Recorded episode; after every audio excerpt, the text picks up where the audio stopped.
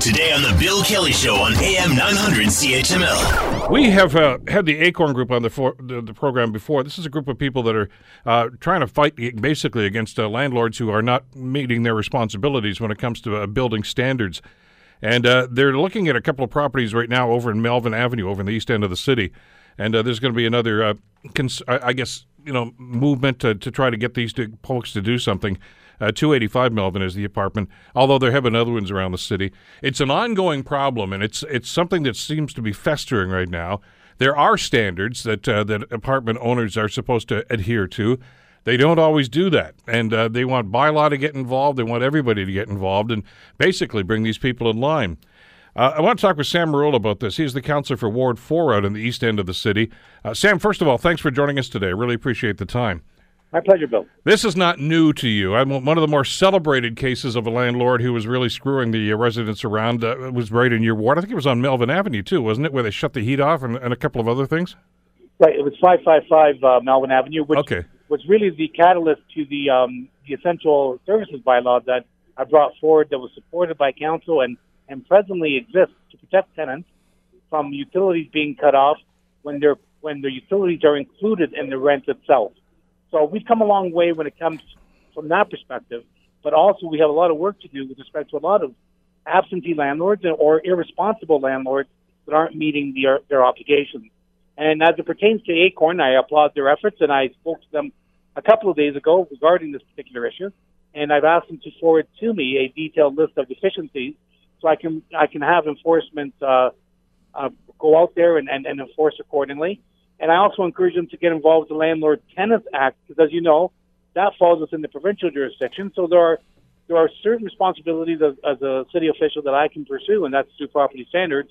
But most of this uh, falls under the provincial uh, Landlord and Tenant Act, which I encourage people to uh, to pursue accordingly. Sam, I want to ask you about that landlord tenant protection because there was a problem going way, way back when you and I were both on council many years ago uh, where there were still some provincial guidelines in place that even if, if uh, the city cited something and, and said to a landlord, you got to fix this, uh, they got served, but they had like 30 or 60 days or something to respond. Uh, and they'd usually wait till the 59th day and then say, well, we want an appeal. And, and that would just drag it on and on and on. Is that still in place? The process is still in place, and it goes both ways, right? So yeah. if, a, if a tenant doesn't pay their rent, uh, it goes through the same tribunal, uh, but the same um, appeals are allocated on both ends. So it's a process that at times seems to work, but at times uh, works a little too slow. Uh, having said that, um, really, let's separate the good from the bad. The vast majority of, of landlords are good. Uh, really, the ones that are bad are the ones we should be targeting, and we should be targeting very hard. So we should be collectively working with the province in conjunction with our enforcement branch to ensure we keep these uh, tenants, uh, sorry, these landlords uh, held to account.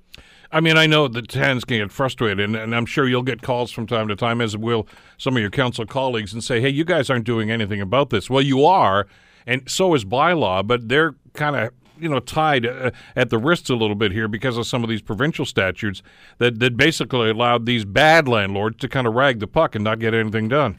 Well, the reality is, Bill, and most people aren't aware, and nor should they be aware, but the city is a creature of the province.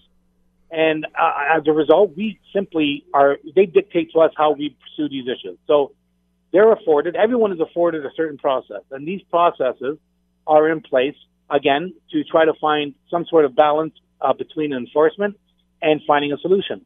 So there are those that abuse it, like anything else. And then there are those that don't abuse it. They're not the problem. But granted, there are those chronic landlords that manipulate the process, not too dissimilar to some tenants who do the same when they don't pay their rent. But at the same rate, uh, it probably is representative of 5% of all the landlords and all the tenants, but those are the ones we hear about because it's negative. Is it is the problem getting worse or is it getting better? You know, I think with with respect to the fact that um, in Hamilton we're going through this renaissance and there's a direct association to the increase of rent, that the problem is becoming far more uh, severe in the sense that people are paying a lot of money today and they expect certain standards, uh, and it's, they're unaffordable. Yet the standards don't meet any level of of uh, palatable standards, and, and that's what's creating more frustration. But at the same rate, I, I would say that uh, a lot of these landlords are trying to force a lot of these people out, which is a whole other issue, that ties into the gentrification. And um, I hope that this is not the case in this particular situation because a lot of times it is somewhat of a ploy on the landlord's uh, part in order to try to force tenants out in order to remodel them and then lease them out at a higher rate. Want to hear more? Download the podcast on iTunes or Google Play and listen to The Bill Kelly Show weekdays from 9 to noon on AM 900 CHML.